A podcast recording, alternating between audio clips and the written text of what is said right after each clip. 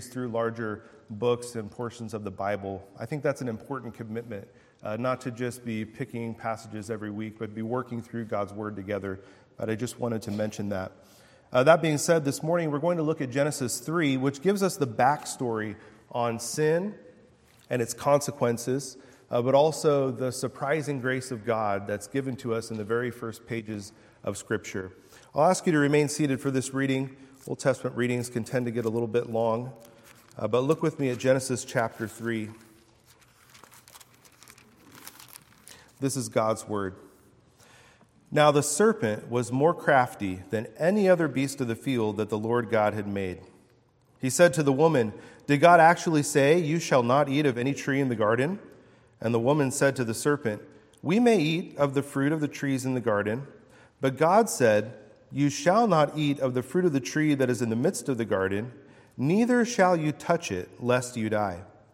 But the serpent said to the woman, You will not surely die. For God knows that when you eat of it, your eyes will be opened, and you will be like God, knowing good and evil. So when the woman saw that the tree was good for food, and that it was a delight to the eyes, and that the tree was to be desired to make one wise, she took of its fruit and ate. And she also gave some to her husband who was with her and he ate. Then the eyes of both were opened, and they knew that they were naked. And they sewed fig leaves together and made themselves loincloths. And they heard the sound of the Lord God walking in the garden in the cool of the day. And the man and his wife hid themselves from the presence of the Lord among the trees of the garden. But the Lord God called to the man and said to him, Where are you? And he said, I heard the sound of you in the garden, and I was afraid because I was naked, and I hid myself.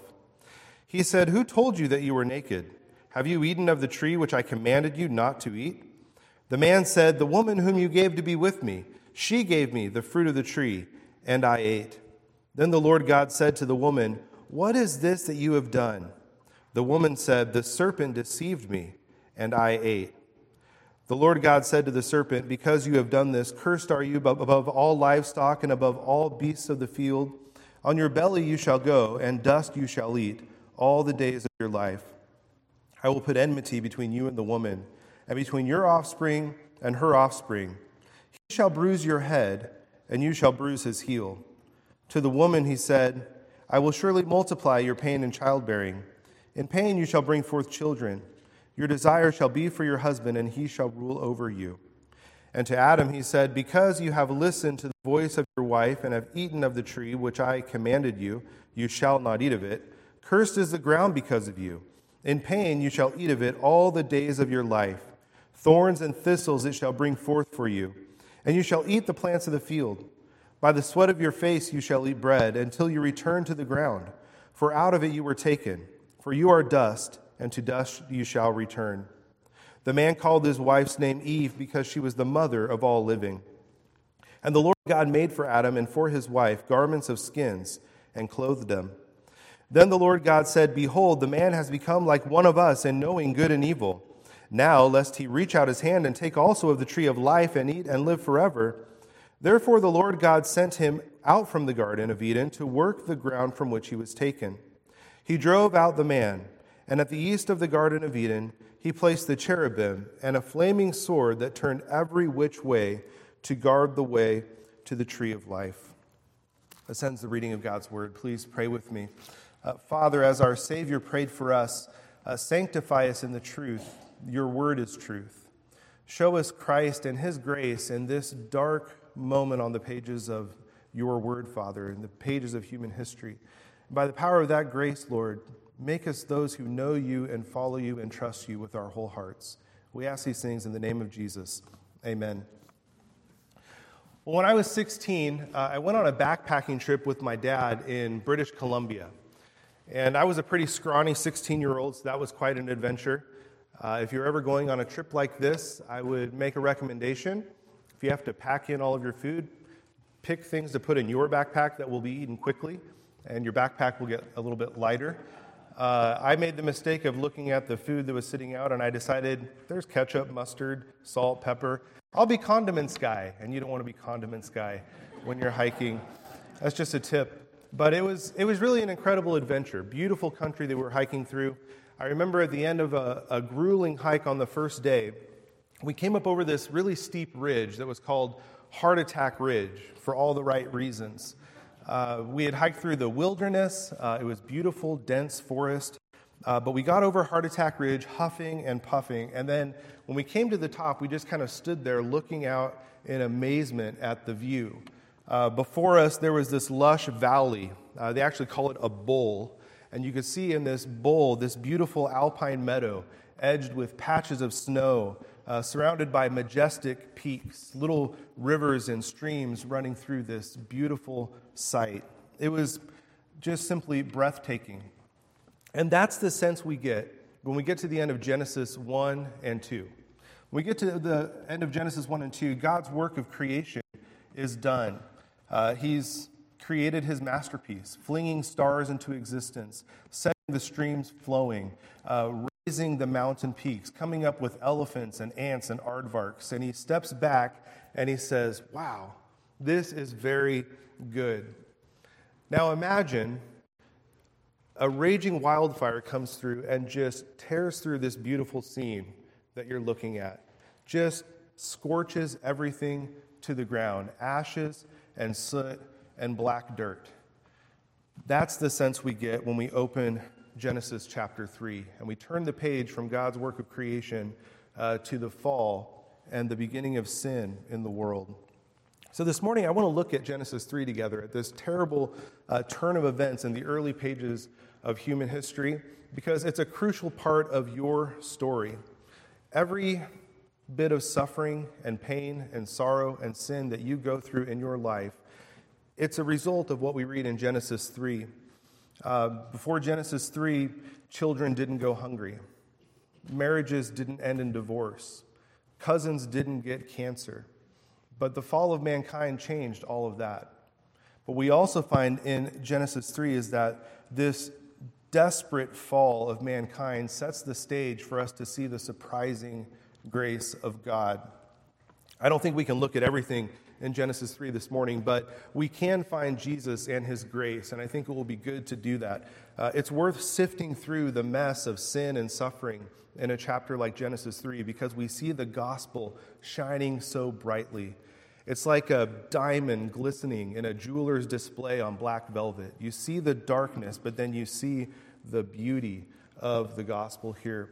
So I want to walk through this with you and look at uh, really one big idea, which is your sin and suffering can only be overcome by the grace of God, by the surprising grace of God. And we'll look at three things in this uh, chapter, uh, walking through it in uh, kind of three steps. We'll look at the fall, then the fallout, and the final word. The fall, the fallout, and the final word. So let's get started first with the fall.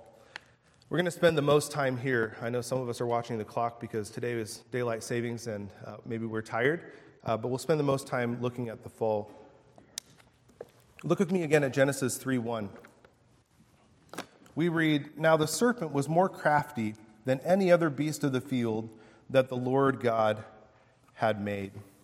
So here the antagonist enters the script the enemy, the adversary, uh, the cunning angel of light, the great dragon, that ancient serpent who is called the devil and Satan, the deceiver of the whole world. Some of the descriptions of the enemy in God's word.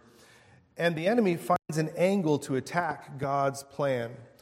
He does so by tempting those who were created to bear God's image, uh, to bear witness to his glory uh, he tempts them to commit sin against their God. He goes after the image bearers because he hates the one whose image they bear. What's his angle? How does the serpent uh, strike? Uh, well, the enemy attacks that which he most hates. He attacks God's truth. In John 8 44, Jesus said that the enemy does not stand in the truth because there is no truth in him. When he lies, he is true to his character, for he is a liar and the father of lies. He is a shrewd deceiver who attacks God's truth. And he does so here in the garden by casting suspicion on God's word. Did God actually say, You can eat or you shall not eat of any tree in the garden? Did he actually say? Uh, Kidner points out that the serpent's tone here did God actually say uh, smuggles in the assumption that God's word is subject to our judgment. Spoiler alert, plug ears if you don't want to hear it. God's word is not actually subject to your judgment. But Eve missed the memo. Eve puts God's word about his good provision under the microscope of her own judgment, and she says, We may eat of the fruit of the trees in the garden. You see what's going on here? God has been so abundantly generous. You can eat of all the trees, God said. Eat them all. Eat the apples and apricots and melons and mulberries and uh, pomegranates, date palms, plums. There is one tree that you cannot eat. Do not eat of this tree. Nothing is off limits except for this tree. But you would know it by what Eve says. We may eat of the fruit of the trees in the garden. The, the seed of suspicion is planted in Eve.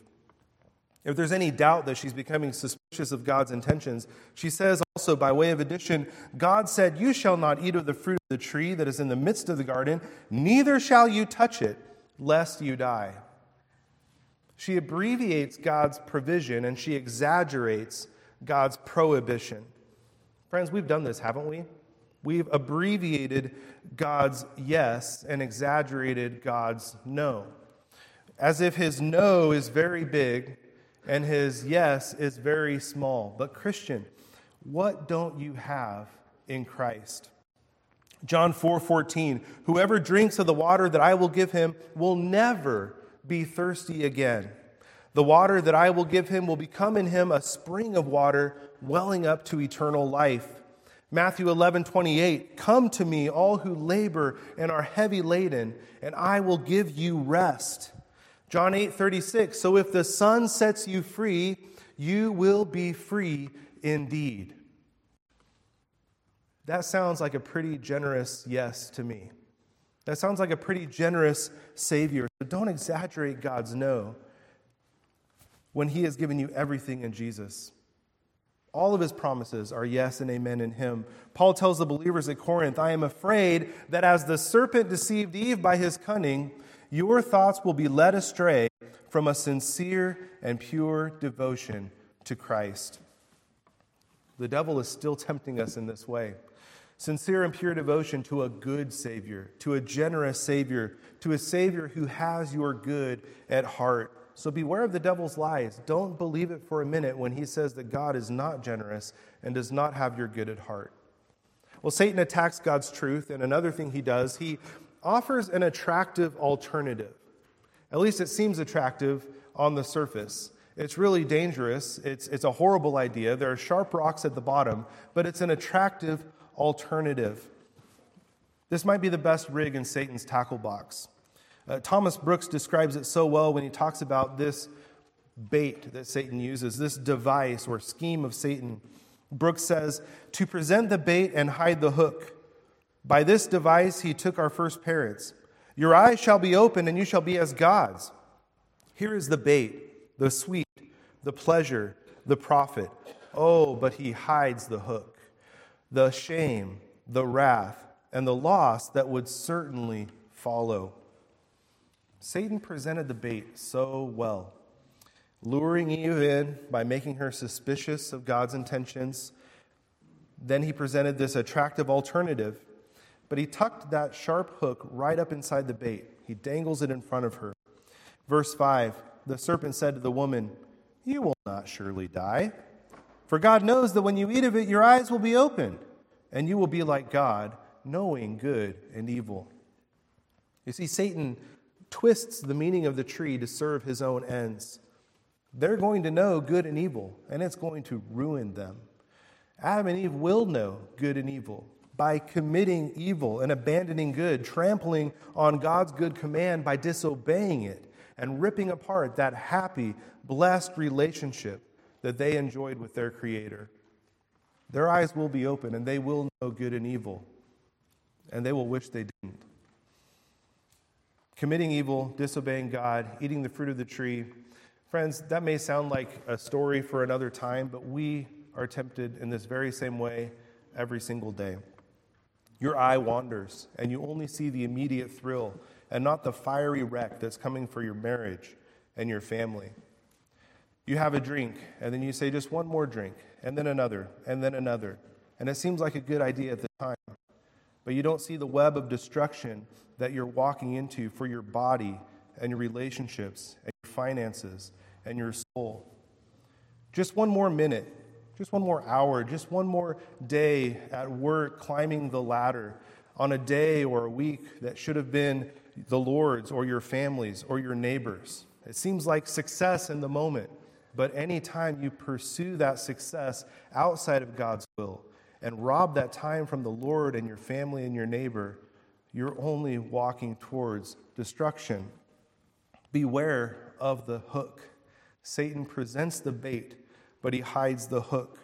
And our first parents took the bait. Genesis 3 6, we see So when the woman saw that the tree was good for food, and that it was a delight to the eyes, and that the tree was to be desired to make one wise, she took of its fruit and ate.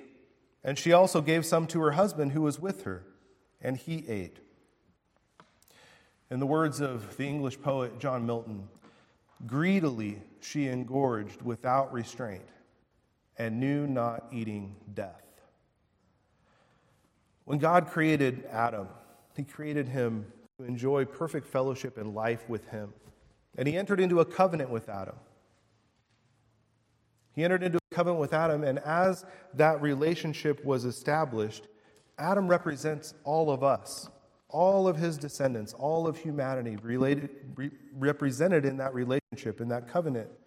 But when Adam fails and disobeys, uh, that covenant is broken we read those faithful words, and he ate. There was still a chance. They didn't have to listen to the enemy. Adam did not have to partake in this sin, but he took and he ate. Suspicious of God's intentions, deciding to try Satan's alternative way instead of God's good way, uh, keeping faithful covenant with him, Adam eats. Therefore, Roman, Romans 5:12 says, just as sin came into the world through one man, and death through sin, and so death spread to all men because all sinned. That, friends, is the fall. So, what happens next? Let's look at the fallout. Maybe you notice the serpent just kind of slips from the scene in the story. He's done his worst, worst and he slithers into the background. Uh, Adam and Eve's eyes are open. They know what they've done, and they're ashamed by what they've done.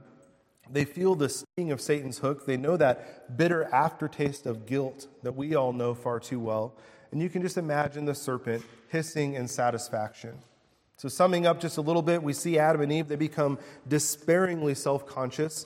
Uh, they become self protective, dividing from one another. They become self excusing, distancing themselves from their sin.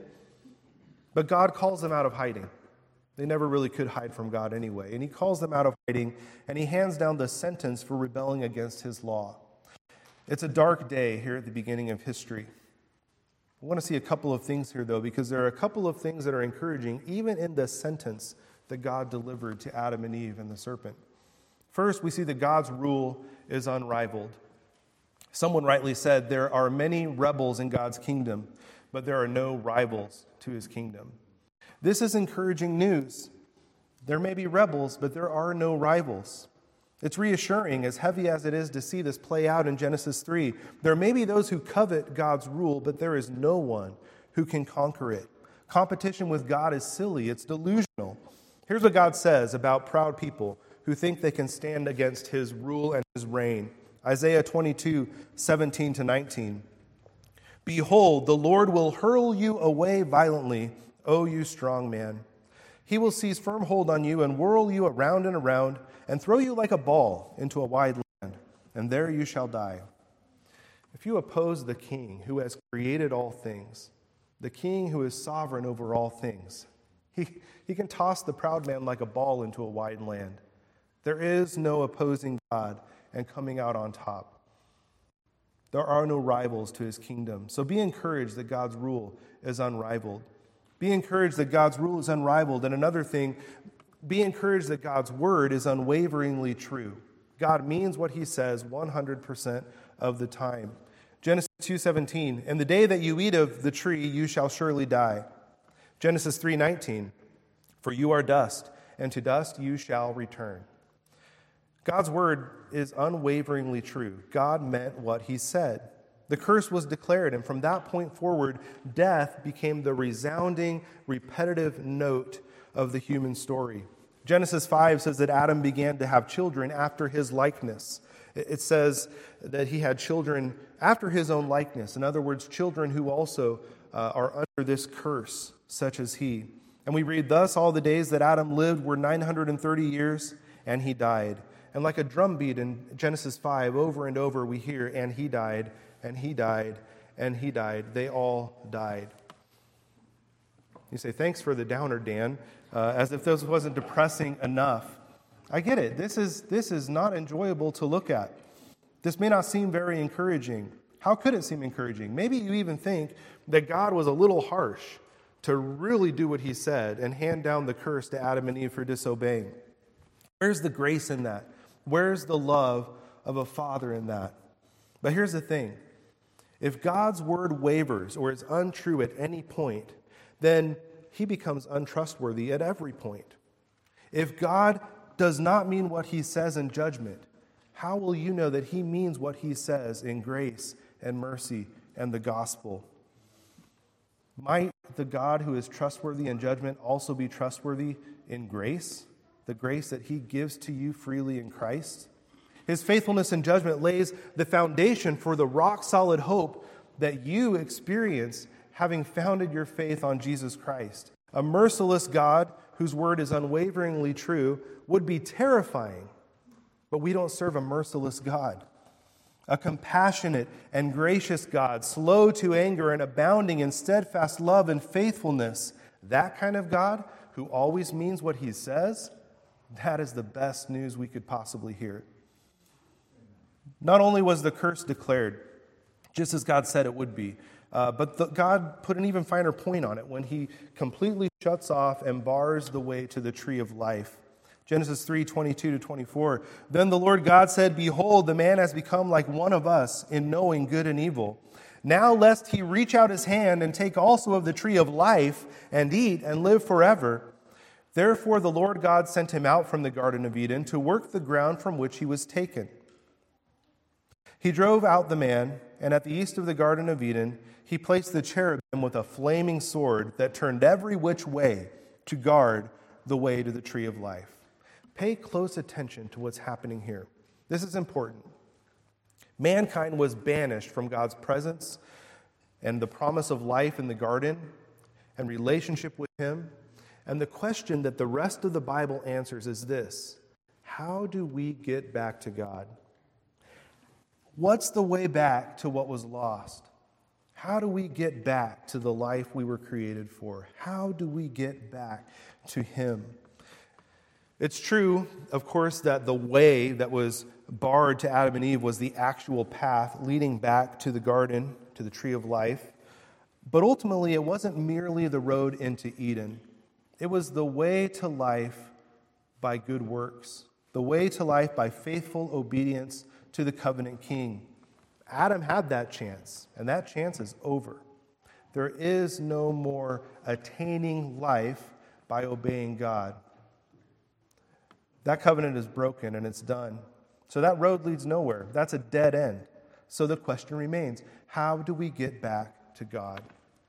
Well, we've seen the fallout. Now, after the fall, I want us to look at the good news. We've seen uh, the fall, we've seen how horribly messed up that made everything. But now let's look at the final word, the final word of grace. I want to share something with you I read some time ago. Uh, the words of a widow reflecting on her husband's death uh, to cancer. Her words, her words point us to the problem uh, that's come about through the curse, through everything we have just seen, and the solution that's only found in Jesus. And here's what she had to say In that moment, when my husband died, I realized that the hardness of Michael's death was a reminder that it is not supposed to be this way. Ever read the first three chapters of Genesis? Man was created for life, not death. But we live in a fallen world, and the cherubim still guard the tree of life with white hot swords. Our only hope is a Redeemer who has conquered death itself and has risen as he said. Jesus in John 17, uh, speaking with our Father in heaven, he says, This is eternal life, that they know you, the only true God, and Jesus Christ, whom you have sent. I glorified you on earth, having accomplished the work that you gave me to do. Jesus says, I did it. It is finished. It's done. I have accomplished the work you gave me to do. Where Adam failed, I have not. Christ perfectly accomplished his work. What's this work Jesus was given to do? Well, we find the great work of Christ foretold here in Genesis 3. Look with me in your Bibles at Genesis 3:15. Satan won't get the final word. Sin won't get the final word. The Savior gets the final word. I will put enmity between you and the woman, between your offspring and her offspring. He shall bruise your head, and you shall bruise his heel. This is the final word about sin and suffering, and the answer to that question, the rest of the Bible answers how do we get back to God? God's surprising grace is the final word of defeat to the cursed serpent. And I'm convinced this grace was the last thing the devil expected when he approached Adam and Eve with his schemes. It's the dark side of the moon to the devil. A compassionate and gracious God? What is that? What is this grace and mercy?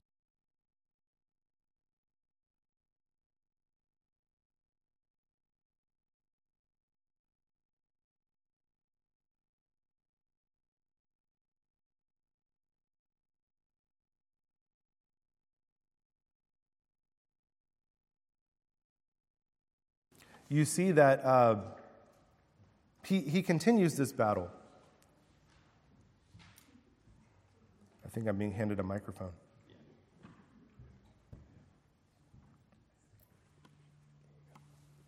Thank you. He continues this battle, but he cannot win and he will not win. God preserves the promised line of the Savior from Eden to Bethlehem. God upholds the Son from Bethlehem to Calvary. And at Calvary, the Son of the woman crushes the devil's head. He smashes it flat in victory. The final word of victory it is finished. The serpent is still waging his war against God's people today, tempting them, attacking the church, trying to win, but he cannot because God will have the final word. The victory's been won, and he won't prevent any of God's chosen children from receiving the life that they're promised. Christ has conquered. He has bruised the serpent's head. He has conquered the curse and triumphed at the cross. That's the final word, friends. God's surprising grace is the final word of defeat. It's the final word against Satan, death, and hell. Adam and Eve stood shaking in fear of God's wrath. They thought fig leaves might do the trick. Let's try to cover up and do what we can to cover ourselves. And God says, No, I'm going to provide what you lack, and I'm going to give what you need. I will clothe you with my grace, and I will declare the victory before the battle even gets started, right here in Genesis 3:15. Jesus said, John 14, 6, I am the way, the truth, and the life. No one comes to the Father except through me. There is no flaming sword keeping you from life with the Father anymore if you are in Christ. The price of your sins has been put on Jesus' head he walked up to the flaming sword and he took the blow in your place. He lived the perfect, obedient life that you cannot live, and then he walked through that judgment so that you could be brought back to God. There is no more sword. There is no more reason to fear approaching God and his throne because of the grace that's given to you in Jesus. Jonathan Edwards said, and I'm just going to close with this modernizing his language a little bit, but it's so good. He said, Christ took up the task of leading us to the tree of life, and he went before us. Christ was put to death by that flaming sword, and that sword, having put to death the Son of God, appearing in our name, a person of infinite worthiness, that sword did its job and it's done. And Christ, rising from the dead, being a divine person himself, went before us, leading the way. And now the sword is removed having carried out its execution, having nothing more to do there, having put Christ to death. You see what that means? There is no sword. That is the final word of grace for those who are in Christ. The conclusion is the way is open and clear to eternal life for those who are in Christ. That's how Edwards closes that statement. The fall was a disaster, and the fallout was dark, but Jesus gets the final word. Your sin and your suffering can only be overcome by the surprising, matchless, unexpected good news of grace in Christ. Let's pray together. Father, thank you for the final word of the gospel. Help us to recognize our enemy's attacks, to resist them, and to always lean on the promised one who has crushed the serpent's head forever. Father, we pray that we would never fear the sword of judgment, knowing that we have received in Christ your gift of grace. We ask these things because of that grace in the name of Jesus. Amen.